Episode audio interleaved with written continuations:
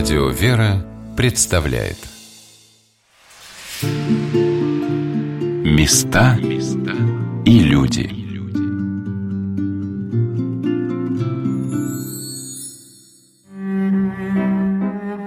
27 февраля 1831 года молодые супруги Пушкина устроили у себя небольшой бал, о котором современники оставили такие воспоминания. Пушкин славный задал вчера бал, и он и она прекрасно угощали гостей своих. Она прелестна, и они как два голубка. Дай бог, чтобы всегда так продолжалось. Много все танцевали, и так как общество было небольшое, то я тоже танцевал по просьбе прекрасной хозяйки. Ужин был славный, и всем казалось странно, что у Пушкина, который всегда жил по трактирам, такое вдруг завелось хозяйство. Эти слова как нельзя лучше характеризуют и самого Александра Сергеевича, который настолько неожиданно даже для своих друзей позволил себе воплотить в жизнь свое право быть счастливым, и взгляд современников, которые как будто не разрешали Пушкину чувствовать такую свободу. Он был любим, он мог себе позволить полноту счастья, даже невольное поэтическое молчание. Но этот дом не молчит – он наполнен стихами Пушкина, радостью, творчеством. Он открыт для всех, и прежде всего для потомков Пушкина. В мемориальной квартире Александра Сергеевича Пушкина на Арбате, в филиале Государственного музея Пушкина в Москве, в 2009 году собрались те, кто по праву считает себя родственниками великого поэта. На тот момент их было около 300. Многие из них приехали на праздничные мероприятия в честь торжества, которое в московской квартире Пушкина отмечают особо. Это день венчания поэта, день, когда это благословенное Богом таинство принесло такие удивительные плоды, такое плодоносное семейство, такой разбросанный по всему свету мир Пушкинского дома. На переходе из приватных покоев арбатской квартиры поэта висит большая фотография, с которой смотрят счастливые потомки Александра Сергеевича Пушкина. Хранитель экспозиции Елена Людвиговна Волховская показала мне эту фотографию, раскрывающую тайну любви Пушкина. Но прежде чем мы вернемся в большой зал, мы увидим изумительную фотографию. Чем она хороша? Конечно, это не экспонат, конечно, это такой изобразительный материал, но на нем изображены потомки Пушкина 2009 года. Наш музей выступил инициатором съезда всех пушкинских потомков и, к сожалению, не все, конечно, все 300 не смогли приехать, но многие из них тогда приехали. То есть это было фактически уже 10 лет назад. Здесь мы видим и Юлию Григорьевну Пушкину, которая сейчас возглавляет Пушкинское сообщество, и Клотильду фон Меренберг. Это по линии Натальи Александровны, уже вот немецкая ветвь, поскольку вся линия Натальиных потомков осталась в Германии. И прямого потомка Пушкина, Александра Пушкина и его супруги, они живут в Бельгии, на них заканчивается как бы род Пушкиных, поскольку детей у них нет. Сейчас уже выросло восьмое поколение, к нам приходят вот такие вот малыши, и они тоже Пушкины. К сожалению, за эти 10 лет многие ушли из жизни, особенно те, кто воевал. Но будем надеяться, что когда-нибудь нам удастся еще раз собрать хотя бы такое же количество потомков Пушкина. Вот все они э, располагались в этом зале вместе с нашим директором Богатыревым Евгением Анатольевичем. Да, чудесная фотография. Да, чудесная а главное, фотография. Действительно как-то передает дух этого дома, что все в нем начиналось с любви. Да, конечно, конечно. Заведующая отделом Государственного музея Пушкина в Москве, мемориальная квартира Александра Сергеевича Пушкина на Арбате, Елена Николаевна Шустова на мой вопрос о любимых экспонатах музея рассказала, что они связаны с тем, что сохранили для нас потомки Александра Сергеевича. В 2011 году мы начали здесь разрабатывать новую для нас тему «Потомки Пушкина». Потому что изначально к нам в дом приходили потомки Пушкина, которые живут и в Москве, и в России, и за рубежом. И мы решили, что для нас эта тема станет одной из основных. В двух залах разместилась постоянная экспозиция «Дети и внуки Пушкина». И именно это повлекло за собой, собственно говоря, научную разработку тем, которые связаны непосредственно с теми предметами, которые пришли от потомков Пушкина. И мне кажется, и вот здесь мои коллеги меня поддержат в том, что эта тема вызывает самый большой интерес у наших посетителей, у гостей, которые к нам приходят. Потому что это та живая история, с которой можно сегодня прикоснуться. Потому что потомки живы, они приходят и сегодня к нам в гости. И вот буквально 2 марта мы будем их рады приветствовать на очередном собрании. И мои любимые предметы, это, конечно, предметы, связанные с потомками Пушкина, потому что вот они вызывают больше интерес и мой, и посетителей, и когда рассказываешь об этих предметах, конечно, отклик у слушателей самый сильный, эмоциональный. Тема потомков Пушкина обретает свое звучание в небольших залах Пушкинского музея, где Александр Сергеевич и Наталья Николаевна провели первые месяцы своей счастливой супружеской жизни. Наверное, стоя у окна этих комнат, уютно украшенных старинными изысканными шторами, и смотря с третьего этажа на двор, где из кухни выбегали горничные с угощением, или кучер убирал конюшню, Александр Сергеевич воплощал свою мечту, в которой жизнь светская, с ее балами и приемами, с перебранкой с издателями и жаркими спорами с друзьями, сочеталась с теплыми, задушевными семейными разговорами за закрытыми дверями, где он был центром своей созданной его желанием и волей семьи, где он мог позволить себе писать, о чем думал, и отдыхать от разных дум. В этих комнатах как-то естественно рождается вопрос о детях Пушкина. Елена Людвиговна, показывая мне их портреты, постепенно раскрывала страницы их жизни, как будто перелистывала большую красивую книгу с фотографиями. Сейчас мы с вами зашли, наверное, в самые главные комнаты. Это две небольших комнаты с перепадом потолка. Вы видите, таким образом возникает третий этаж, над нами сейчас антресоли. А вот эти две комнаты, скорее всего, и служили личными приватными покоями молодых. Все двери здесь закрываются, хотя двое дверей, но они прекрасно закрываются. Здесь теплая печь, опять же, с московскими изразцами. Изразцы сохранились. А главное, что окна выходят во двор, в тихий дворик, где молодых ничто не отвлекало от личной жизни и от посетителей. Здесь экспонат портреты, связанные с детьми Пушкиных, портреты Марии, Александра, Григория и Натальи, и также их личные вещи, как мы называем мемории, подаренные в основном потомками Пушкина. Мы очень гордимся этими вещами, поэтому сохраняем их очень бережно. Чья это шпага? Шпага принадлежит Александру Александровичу. Елена Людвиговна рассказала о старшем сыне Александра Сергеевича Александре, который родился у Пушкина в 1833 году. Надо сказать, что оба сына Пушкиных пошли по карьере своего отчима. Петр Петрович тем и расположил Наталью Николаевну, что он прекрасно отнесся к ее детям и воспитал их как своих родных. Александр Александрович всю жизнь носил военное платье до глубокой старости, мундир. Он был генералом, и это его шпага, с которой он прошел не одну войну. И скончался он в первые дни Первой мировой войны, то есть в 14 году, от сердечного приступа, узнав о том, что Германия объявила России войну. Участвовать в войне он уже не мог а пережить такой удар и оставаться равнодушным и посторонним он тоже не мог. По рассказам очевидцев он пришел в этот день домой, отказался от обеда, прилег на диван и умер.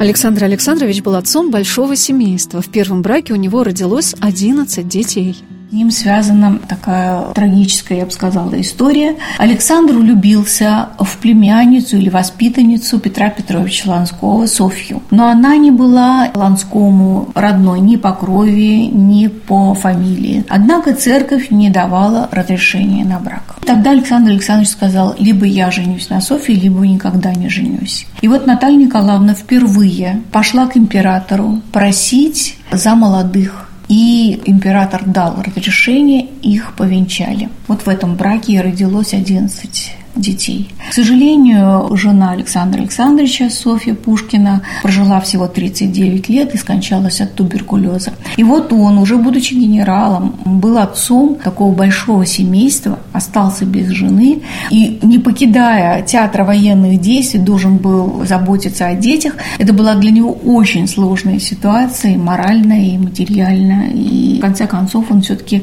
решился жениться вторично. Женить бы это была неудачная, как мы говорим вот в сказке про злую мачеху, все происходило. Свои двое детей были любимые, а дети от Софьи ходили вечно голодные, в заплатках и так далее. Но, тем не менее, слава богу, все они выжили, все помогала очень Мария. Очень часто они жили в имении Ланских. Слава богу, дети все выросли и стали хорошими, порядочными людьми. Старшей дочерью в семье, родившейся в 1832 году, была Мария Александровна, Машка. Александр Сергеевич писал Наталье Николаевне, с которой ты напляшешься. Жизнь ее семейная закончилась трагически. Ее супруг был оклеветан. Мария Александровна помогала брату Александру воспитывать его детей. Две дочери Пушкиных, старшая Мария и младшая Наталья. Вот уж, пожалуй, что сестры совершенно разных судеб.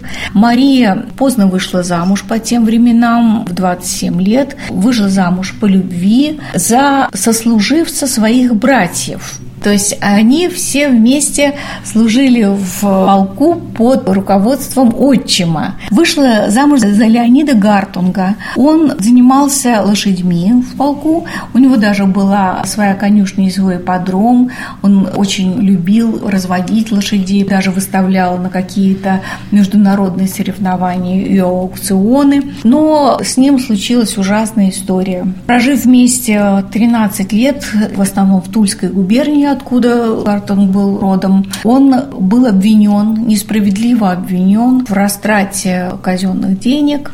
Эта история была описана и Достоевским, и Толстым, не перенеся такого позора даже со самой мысли о том, что он может быть вором, Гартунг застрелился в зале суда. А Мария осталась без детей, без средств к существованию. Дом ей пришлось за очень небольшие деньги продать знакомым. И всю оставшуюся жизнь прожила она очень долго. Она дожила до 17 года. Даже Луначарский успел ей заплатить первую пенсию, которая, говорят, правда, пошла на ее похороны. Но она не теряла бодрости духа. Она оставалась очень такой цельной личностью. Несмотря на такой походный, что ли, образ жизни, она умудрялась и читать, и быть спортивной, любила плавать, любила собирать ягоды. И, главное, очень любила возиться с, с племянниками, с детьми Александра Александровича. У него было 11 детей от первого брака и двое детей от второго брака. Третий ребенок Пушкина, Григорий Александрович, родился в 1835 году.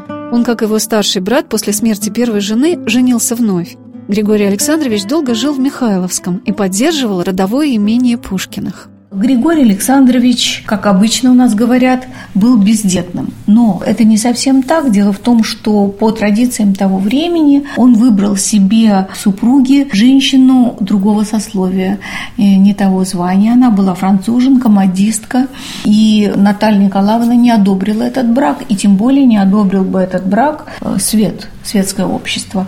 Поэтому вот Григорий Александрович удалился из столицы, прожил со своей женой в Михайловском. У них родилась родилось три дочери, все трое вышли замуж за русских дворян, фамилии приняли другие, и, к сожалению, они не считаются наследниками Пушкина. Когда же его жена скончалась, он тоже женился вторично, почти тогда же, когда его старший брат, и уехал вместе с женой в ее имение в Маркучай. Это Вильно, где и прожил последние годы, и там же и похоронен.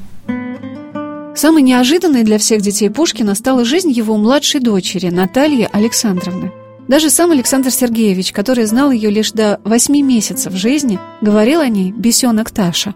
Наталья Александровна, как ее называл Пушкин бесенок Таша, она очень рано по своему характеру, по своей влюбчивости вышла замуж. Сначала она хотела выйти замуж за сына Бенкендорфа, ни больше, ни меньше, но, конечно же, и Наталья Николаевна, и отчим Ланской были против этого брака. Тогда она решила выйти замуж за другого сына жандарма, за Дубельта, Михаила Дубельта. Брак состоялся, но он не был удачным, потому что что э, Дубель был картежник и даже, говорят, поколачивал Наталью, но она при этом сохраняла бодрость духа, оптимизм, устраивала балы, родила ему троих детей, несмотря ни на что, но всячески так пыталась от него отделаться, сбежать, и известно даже, что забирала детей несколько раз и жила у своих родственников. И в конце концов, к счастью, она встретила очень порядочного и любящего ее человека, человека это Николай Нассауский, герцог, который мог стать правителем Германии. Они познакомились в России, потом он ее увез в Германию, там родилось в браке еще трое детей. И дальше ее жизнь просто напоминает сказку, счастливую сказку. Дворец Нассауских сохранился до сих пор. Сейчас там какое-то правительственное учреждение находится, но это поистине блестящая партия для Натальи. Любящий муж, он постепенно постепенно помог ей перевести из России в Германию всех своих детей.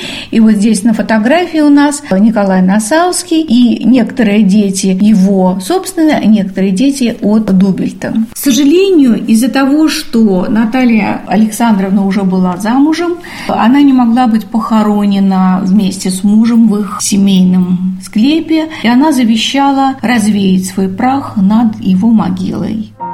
Елена Людвиговна, показывая мне личные вещи, принадлежавшие детям Александра Сергеевича Пушкина, показала и удивительный портрет маленькой девочки, внучки поэта. В одном из своих писем Плетнева он утешал друга такими словами. «Опять хандришь? Эй, смотри, хандра хуже холеры. Одна убивает только тело, другая убивает душу. Дельвик умер, Молчанов умер, погоди, умрет и Жуковский, умрем и мы. Но жизнь все еще богата, мы встретим еще новых знакомцев, новые созреют нам друзья. Дочь у тебя будет расти, вырастет невестой. Мы будем старые хрычи, жены наши старые хрычевки, а дети будут славные, молодые, веселые ребята. Мальчишки станут повесничать, а девчонки сентиментальничать. А нам то и любо. Вздор, душа моя, не хандри, холера на днях пройдет. Были бы мы живы, будем когда-нибудь и веселы. Это внучка Александра Сергеевича Пушкина, дочка Натальи Александровны от первого брака, от Дубельта, Наталья Михайловна Дубельт. Ну, как мы в шутку говорим, Наталья Натальевна. Если вы заметили, что теща Пушкина была Наталья Ивановна, жена Наталья Николаевна, дочка Наталья Александровна, а внучка вот Наталья Михайловна. Ну, любили они эти имена. И вот этот очаровательный совершенно ангелок, который смотрит на нас... Так пристально и внимательно да, голубыми, голубыми глазами, да, с русыми волосами. Такое впечатление, что совершенно живой ребенок, совершенно очаровательный. Да, невероятно живой портрет. Живой портрет, и мы его очень любим. Ну, конечно, главными в этих стенах возникают вопросы о супруге Александра Сергеевича Пушкина, Наталье Николаевне. Смею довериться в мнение о жене Пушкина Юрию Михайловичу Лотману, написавшему прекрасную по силе осмысления и любви к поэту его биографию. Наталья Николаевна, Натали, как ее называли в свете, Таша по-домашнему. Так ее стал именовать и Пушкин. Она была моложе мужа на 13 лет, воспитана так, как воспитывались молодые дворянки-москвички из культурных, но не очень богатых семей. Была беспреданница. Наталья Николаевна Гончарова отличалась нежной акварельной красотой, Пушкин называл ее своей Мадонной. Прекрасной фигурой, величественным ростом, выше Пушкина. Небольшая раскосость глаз придавала ей особенную прелесть. Она отличалась тактом и аристократической простотой манер, держала себя ласково и одновременно с холодноватым достоинством. Пушкин писал ей «Гляделась ли ты в зеркало и уверилась ли ты, что с твоим лицом ничего сравнить нельзя на свете? А душу твою люблю я еще более твоего лица». Сегодня на «Волнах радио Веры» мы рассказываем о мемориальной квартире Пушкина на Арбате, доме, в котором Пушкин провел первые три месяца своей супружеской жизни и пророчески, как будто подарил нам эту частицу себя, своего отношения к дому, к семейному счастью, любви к жене, любви и верности. Мне кажется, самое удивительное, что оставил нам Пушкин, в донжанском списке которого его жена занимала 113 место, эту его мечту о верности, о настоящей любви. Закончив перед свадьбой свой роман «Евгений Онегин», он завершил его именно восхищением этим прекрасным примером совершенных отношений. Татьяна любит Онегина, и это не мешает ей быть достойной верности. Это удивительное сочетание любви и благородства было идеалом и для самого Александра Сергеевича. При всем упоении своей красавицы женой он мечтал о том, что будет достоин ее беспрекословного обожания. Каким реальным, не романтичным и далеким, а живым, действенным становится для нас такой простой, обычный поступок многих людей – свадьба. Для Пушкина он стал таким многогранным, включающим в себя все его творчество, всю его жизнь до и после женитьбы, как будто и этим своим поступком он еще раз доказал свое величие, этим желанием создать свое счастье, создать свой дом. Хотя внешне эти залы, в которых блистали влюбленные молодые супруги, выглядят такими пустыми, они наполнены жизнью и любовью Пушкина. Я спросила Елену Николаевну Шустову о том, понимали ли Гончаровы, что свадьба Натальи Николаевны – это блестящая партия с первым поэтом России – нет, вы знаете, это не было блестящей партией, это был такой брак по необходимости, я так понимаю, для Гончаровых, потому что все-таки было больше не чем да. И вот мы уже сказали о том, что были требования самые разные от семейства Гончаровых и к Пушкину, и сами они были из обедневшего рода. И Наталья Николаевна была самая младшая, это было нехорошо, что она выходит первой замуж, а старшие сестры еще и не думали об этом. Ну, в общем, ситуация в семье Гончарова была достаточно напряженная, сложная, и все-таки они не оценивали Александра Сергеевича как первого поэта России, как мы сегодня его воспринимаем понимаем. И, наверное, образ Натальи Николаевны, э, вот такой отрицательный, это все-таки больше достижение, я бы так сказала, уже нашего литературоведения после смерти Александра Сергеевича Пушкина, когда многие стали осуждать Наталью Николаевну, говорить о том, что она была, в общем, не очень образованной, не очень достойной женщиной. Но нам достаточно обратиться к письмам Александра Сергеевича, где он проявляет все чувства. И нам ведь важно важно отношение Пушкина к Наталье Николаевне, а не отношение тех или иных литературоведов, которые рассказывают нам об этой женщине. Он в своих письмах писал о том, что он ее безумно любит, и о том, что он счастлив, что женился на ней. Без этого он никогда не увидел счастья. Вот для него она была Мадонной, ангелом, любимой женкой. Елена Николаевна продолжила свой рассказ о Наталье Николаевне Гончаровой. Она имела превосходное образование. Она знала несколько языков – французский, немецкий, английский. Некоторые из этих языков даже лучше, чем Александр Сергеевич Пушкин. Она прекрасно играла в шахматы. А это говорит о математическом складе ума. Она была превосходной наездницей, она занималась цветоводством, любила и собирать гербарии, и цветы. То есть у нее был очень большой круг интересов и прекрасное, конечно, образование. Поэтому говорить о том, что это была недостойная женщина, мне кажется, это умолять самого Александра Сергеевича Пушкина, потому что все-таки его выбор был сделан, и несмотря на то, что брак их продлился совсем недолго, 6 лет, но при этом за все 6 лет мы не знаем, ну, наверное, ни одного примера, когда Александр Сергеевич усомнился бы в своих чувствах к этой женщине. Мне кажется, что она достойна своего мужа, достойна великого поэта. А вот что наиболее привлекательно было, по словам Елены Николаевны, в личности Натальи Николаевны. Мне, наверное, больше всего нравится то обстоятельство, что она, во-первых, очень достойно и спокойно всю свою жизнь несла вот это бремя славы Пушкина. Еще при жизни Наталья Николаевна на нее обрушилась как и слава, так и вот эти отрицательные стороны после смерти Пушкина. Мне нравится, импонирует в ней то, что она очень сильно и самозабвенно любила детей. И мы знаем о том, что она говорила в одном из писем, что это ее призвание. В первом браке четыре ребенка, во втором браке три ребенка. Она брала на воспитание сына Нащекина, сына Льва Пушкина, брата Александра Сергеевича. У нее на воспитании дети были Ланского, дети Ланского были, да, родственники. Три молодых человека тоже были в их семье. То есть ее вот эта беззаветная любовь как к Пушкину, так и к детям потом выразилась вот в этой самопожертвованности. В материнстве, да. Да, в материнстве. И не зря Пушкин сравнивал ее с Мадонной стороны. Ведь действительно вот этот образ Богоматери с младенцем на руках, вот как бы и прошел потом по всей жизни Натальи Николаевны. После гибели Александра Сергеевича государь Николай I, 25-летней вдове, оставшейся с четырьмя детьми, младшей из которых было 8 месяцев, назначил ей и дочерям пенсион до замужества. Сыновей определил в пажи с полутора тысячами на воспитание. Заплатил долги и повелел издать сочинение на казенный счет в пользу жены и детей. Смерть и похороны Пушкина стали одним из самых значительных событий XIX века. Чтобы увидеть погибшего поэта в доме на мойке, проломили стену.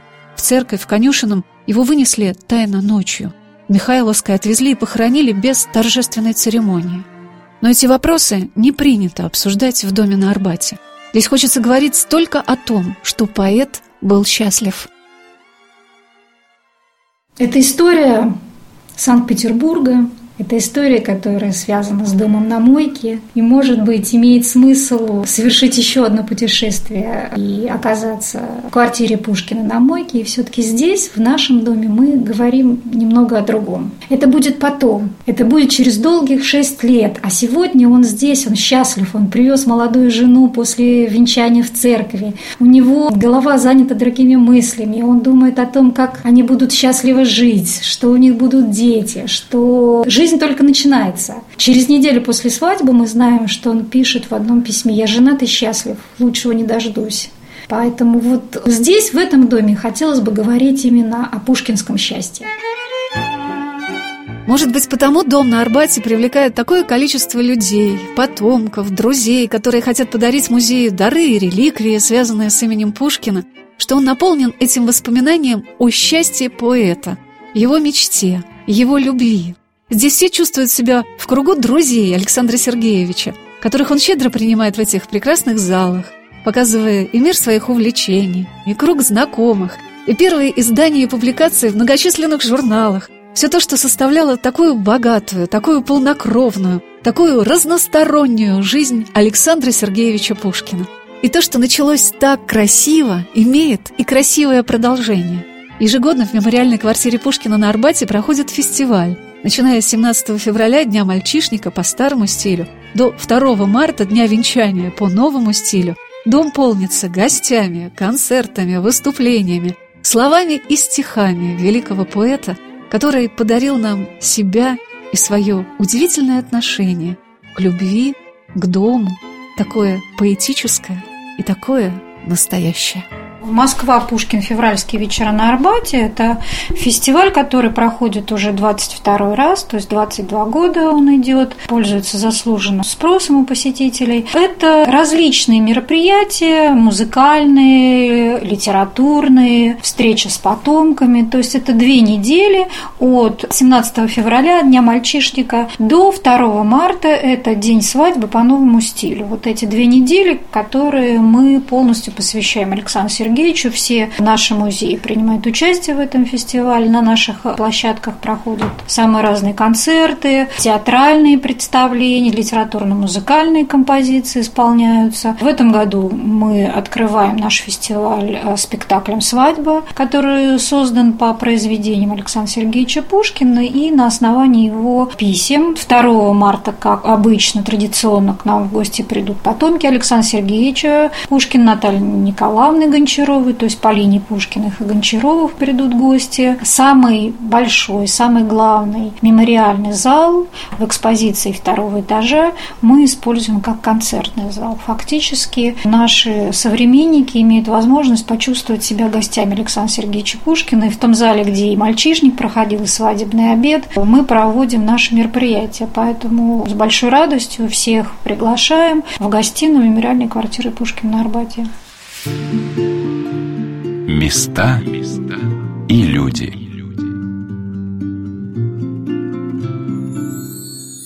Программа произведена с использованием гранта президента Российской Федерации на развитие гражданского общества, предоставленного Фондом президентских грантов.